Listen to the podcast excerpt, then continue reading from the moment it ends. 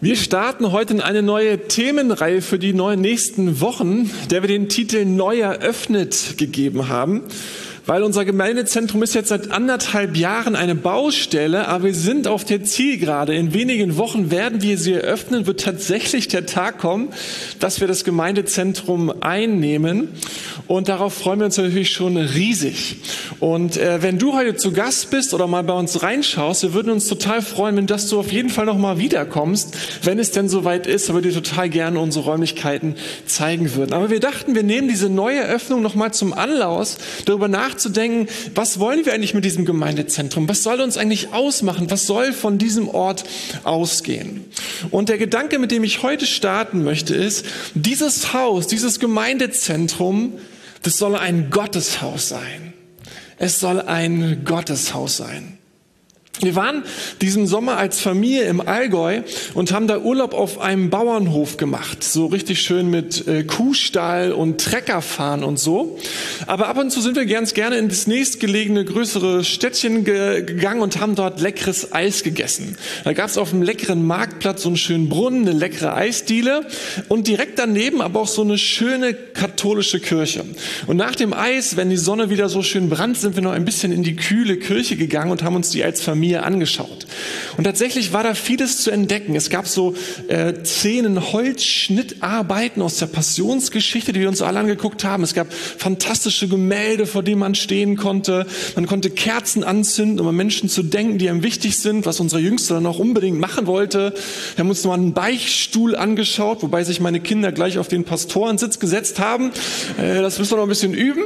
Aber wir haben uns beeindrucken lassen von dieser richtig, richtig schönen Kirche. Und am, äh, beim letzten Mal habe ich dann meine Zwölfjährige gefragt, sag mal, Lara, wenn du hier so stehst, was sagt dir diese Kirche? Was möchte dir diese Kirche kommunizieren? Und hat sie ein bisschen nachgedacht und hat gesagt, naja, die ist schon sehr kunstvoll und sie ist sehr, sehr schön. Und sie ist sehr groß und da fühlt man sich so ein bisschen klein.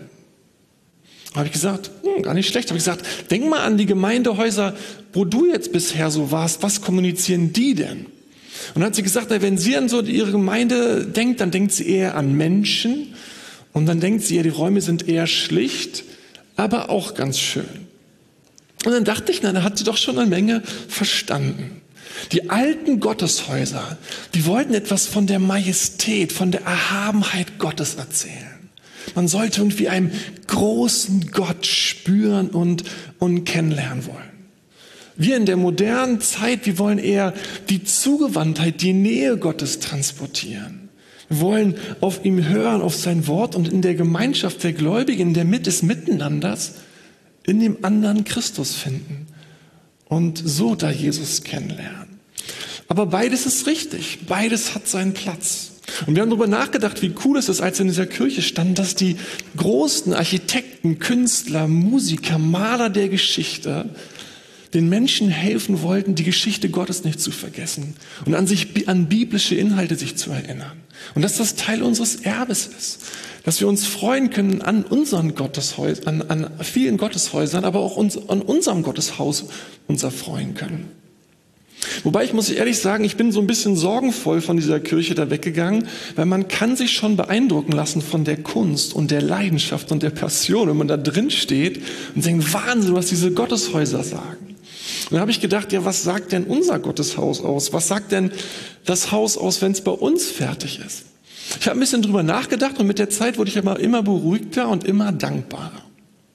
Wenn wir in ein paar Wochen neu eröffnen, dann werden Menschen, die zu uns in unser Gotteshaus kommen, eine Etage vorfinden, in der sie sich wohlfühlen sollen und in der sie Menschen begegnen sollen in der sich Menschen einander zuwenden, in der sich Menschen kennenlernen sollen, einander zuwenden.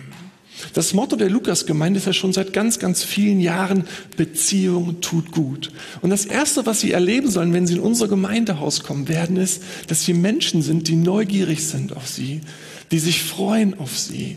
Menschen, die, von denen wir ahnen, dass Gott sie uns geschickt hat und dass wir mit ihnen gemeinsam Gott begegnen wollen. Und das ist doch total cool, dass wir eine ganze Etage haben, in der sich Menschen wohlfühlen können. Wenn man dann eine Etage höher gehen wird, Dann kommt man auf die, äh, auf die zweite Etage, auf die erste Etage und da gibt es Seminarräume. Und da wird MC sein Zuhause haben, junge Menschen, die die großen Fragen des Lebens stellen und hoffentlich bei Gott eine Antwort finden. Und da werden Angestelltenbüros der Lukasgemeinde sein. Und ich dachte, ich finde das so cool, dass in Zukunft wir nach wie vor mehr Geld für Personal investieren, als dass wir in Steine investieren. Weil am Ende des Tages wollen wir, dass hier Menschen gesegnet werden, dass wir Menschen begleitet werden. Und in diesen Räumen da oben, da werden wir Seelsorge machen, werden Menschen durch verschiedene Phasen begleiten, werden junge Menschen sich hoffentlich in Gott verankern. Und es ist doch cool, dass wir Platz dafür haben.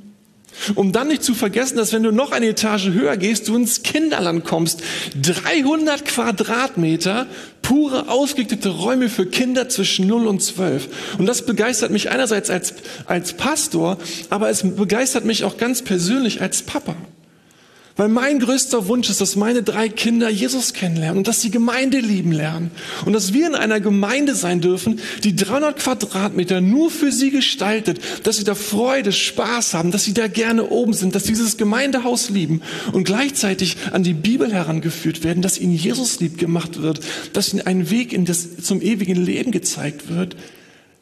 Ist doch der Hammer, oder? Und dann unser Saal der auch zu unserem Gemeindezentrum dazugehört. Der Ort, an dem wir uns Woche für Woche auf Gott einlassen. Der Ort, an dem Gott mit uns redet und wir mit uns reden lassen wollen. Der Ort, wo wir mal alles zurücklassen wollen und sagen, Gott, hast du was zu mir zu sagen? Was willst du mir flüstern? Womit willst du mich ermutigen? Ein Ort, an dem wir still werden und Gott anbeten für jede gute Gabe, die er uns die letzte Woche gegeben hat.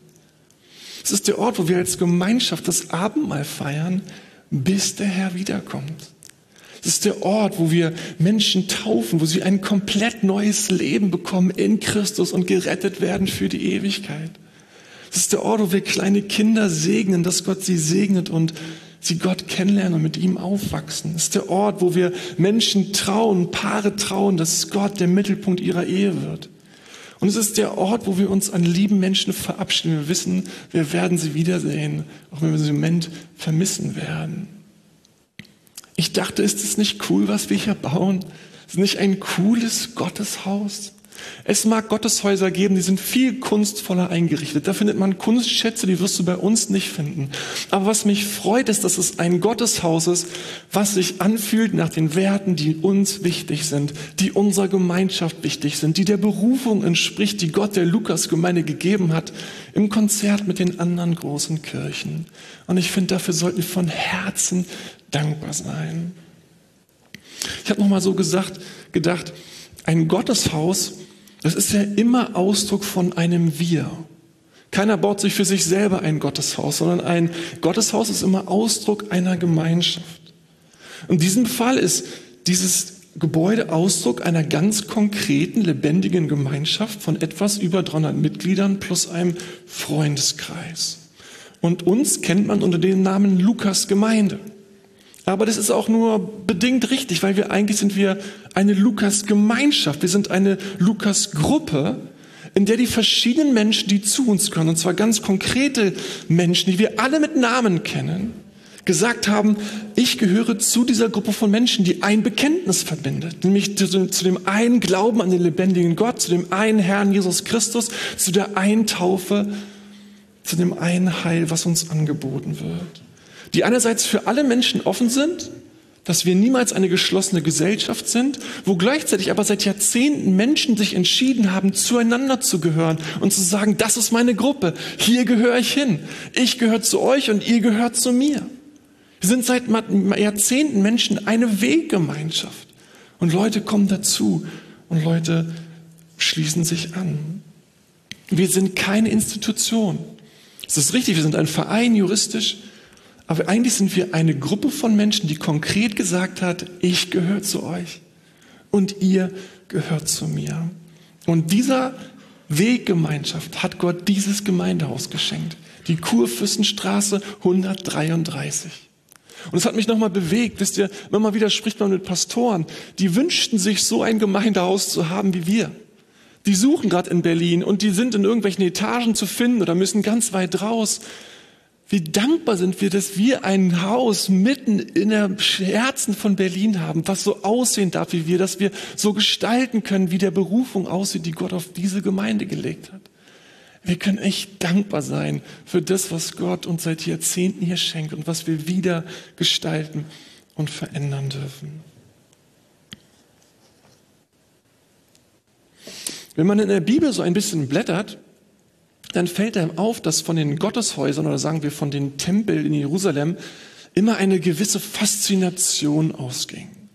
Besonders im Alten Testament, wo Gott sich bei der Tempeleinweihung zur Zeiten Salomos so dort niedergelassen hatte und gesagt hatte, dort im Tempel könnt ihr mich finden, dort will ich mich von euch finden lassen, war das für das Volk Israel eine Riesensehnsucht, ab und zu mal im Jahr nach Jerusalem zu dürfen, in den Tempel gehen zu dürfen und dort dem geblendigen Gott begegnen zu können.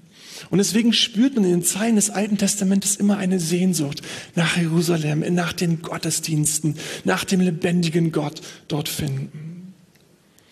Im Psalm 27 ist diese Sehnsucht und Freude so gut ausgerückt. Da heißt es in Vers 4, um eines habe ich den Herrn gebeten. Das ist alles, was ich will.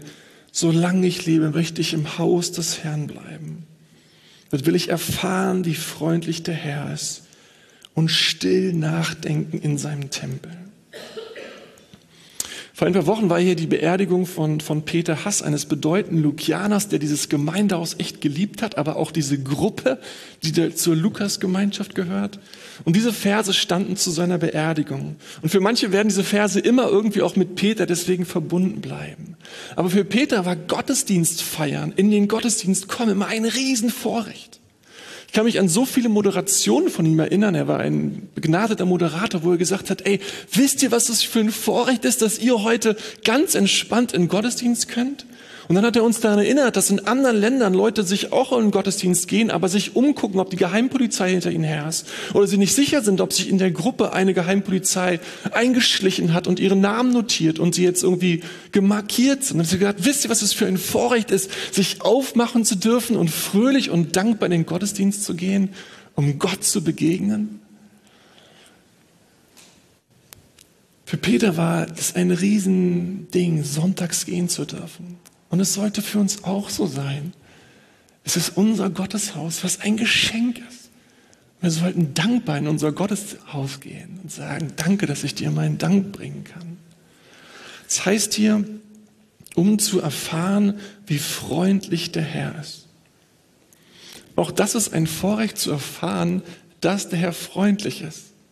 Das ist das Evangelium, dass Gott für uns keine Bedrohung darstellt dass wir keine Angst vor Gott haben brauchen, sondern dass wir erfahren dürfen, dass Gott freundlich mit uns ist. In diesem Wort freundlich steckt ja das Wort Freund. Der Herr ist der Herr, aber er begegnet uns wie ein Freund, der sich kümmern möchte, der zuhören möchte, der sich uns zuwenden will. Und das wird es hier erfahren, wenn wir Gottesdienst feiern, wenn wir dann zusammen dieses Gemeindezentrum einnehmen. Das wollen wir feiern dem freundlichen Gott zu begegnen. Im Psalm 5, Vers 8 heißt es, ich aber darf zu dir kommen, denn in deiner großen Gnade hast du mich angenommen. Voller Ehrfurcht bet ich dich in deinem Heiligtum an. Wenn wir uns hier sonntags versammeln, dann kommen wir als, als Kinder Gottes zusammen. Und gleichzeitig wissen wir aber, dass wir eigentlich gar nicht kommen könnten, gar nicht dürfen, Teil dessen sein könnten, weil wenn Gott uns nicht begnadet hätte, welchen Zugang hätten wir dann zu seinem Leib, zu seiner Gemeinschaft? Und auch heute vielleicht drückt dich die Sünde der letzten Woche. Manche Dinge, die echt blöd gelaufen sind, wo du dich schlecht verhalten hast. Vielleicht hast du Gott zu wenig vertraut in der letzten Woche, ihn gar nicht angebetet, hast ihn vergessen, weil tausend andere Dinge so wichtiger erschienen. Und eigentlich denkst du, wie soll ich heute kommen? Mit was soll ich kommen? Ich habe es gar nicht verdient, in die Gegenwart Gottes zu kommen. Aber du darfst trotzdem kommen, weil in diesem Gotteshaus wirst du erinnert, dass das Gotteshaus ein Gnadenhaus ist.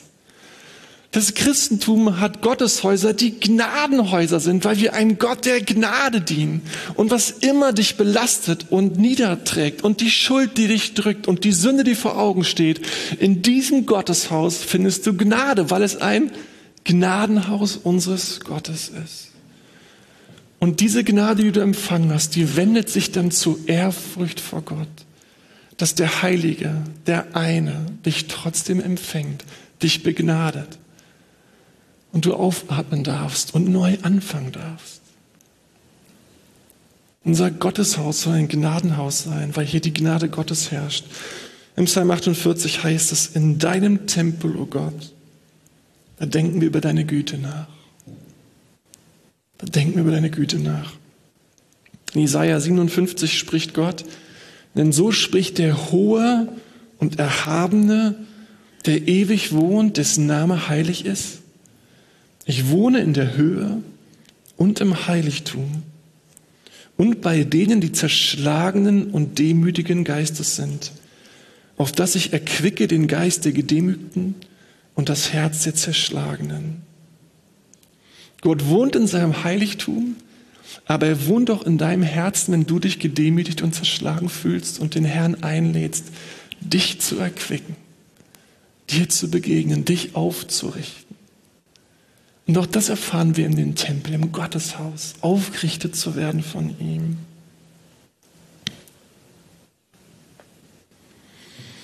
Ein letzter Gedanke. In der Bibel waren Gotteshäuser am Ende des Tages immer Häuser der Anbetung.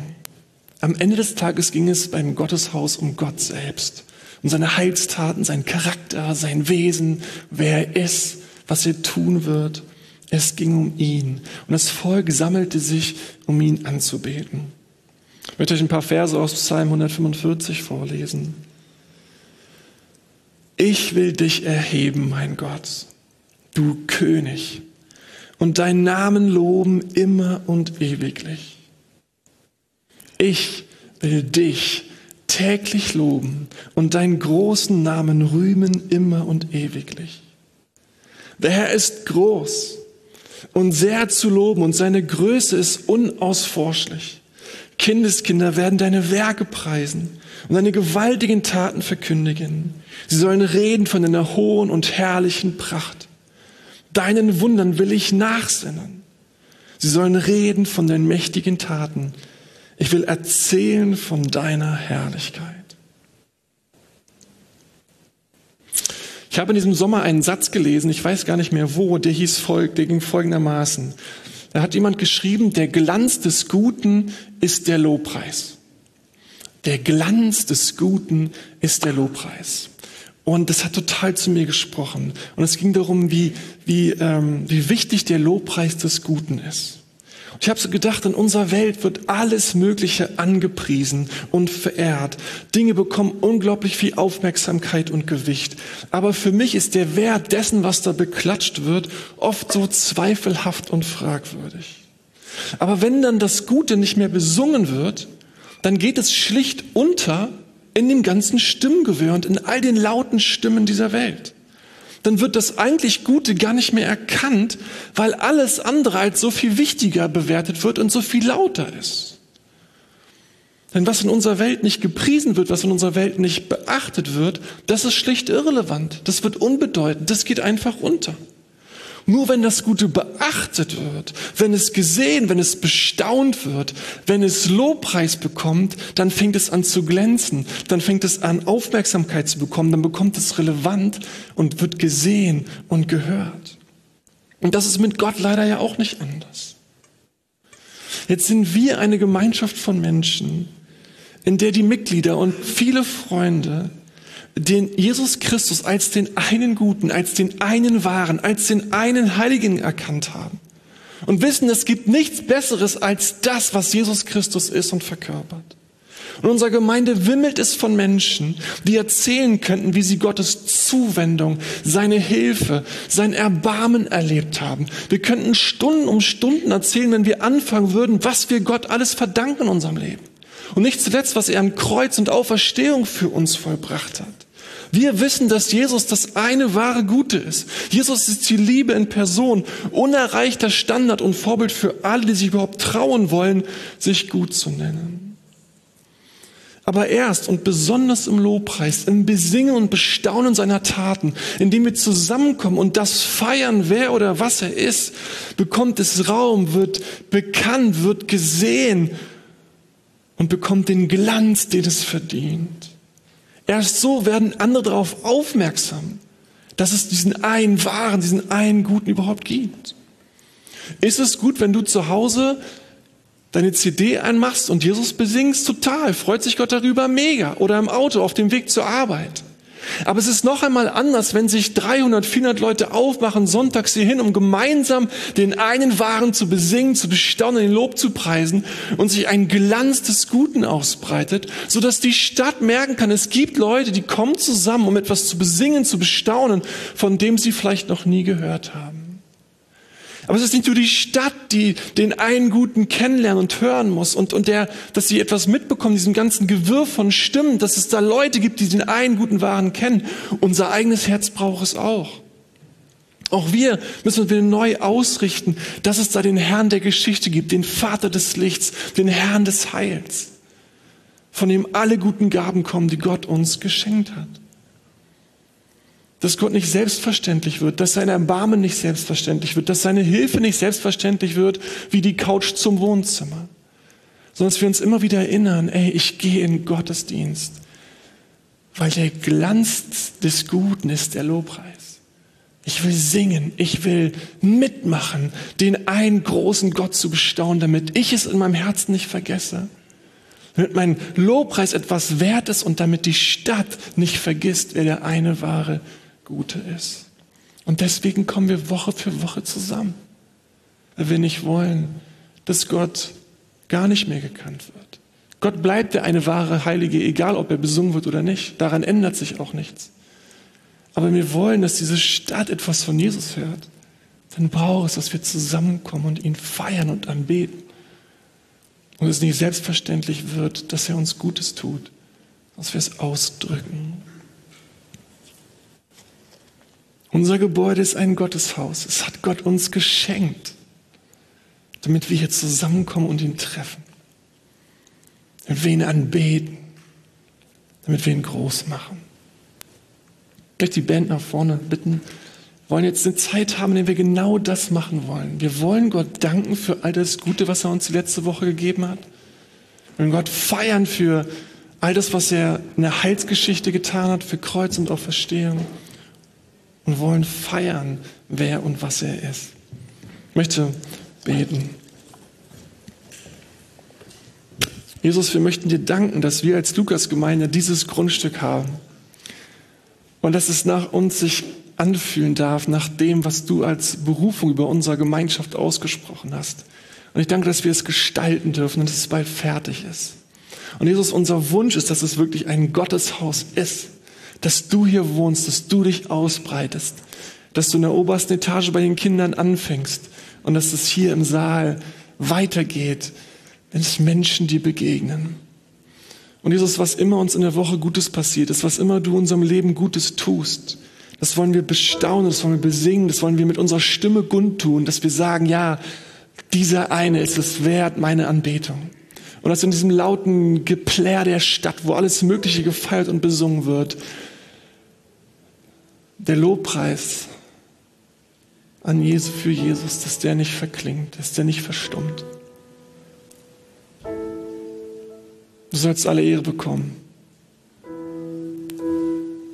Du sollst gerne sonntags hier auftauchen und dich freuen an dem Gesang deiner Kinder. Amen.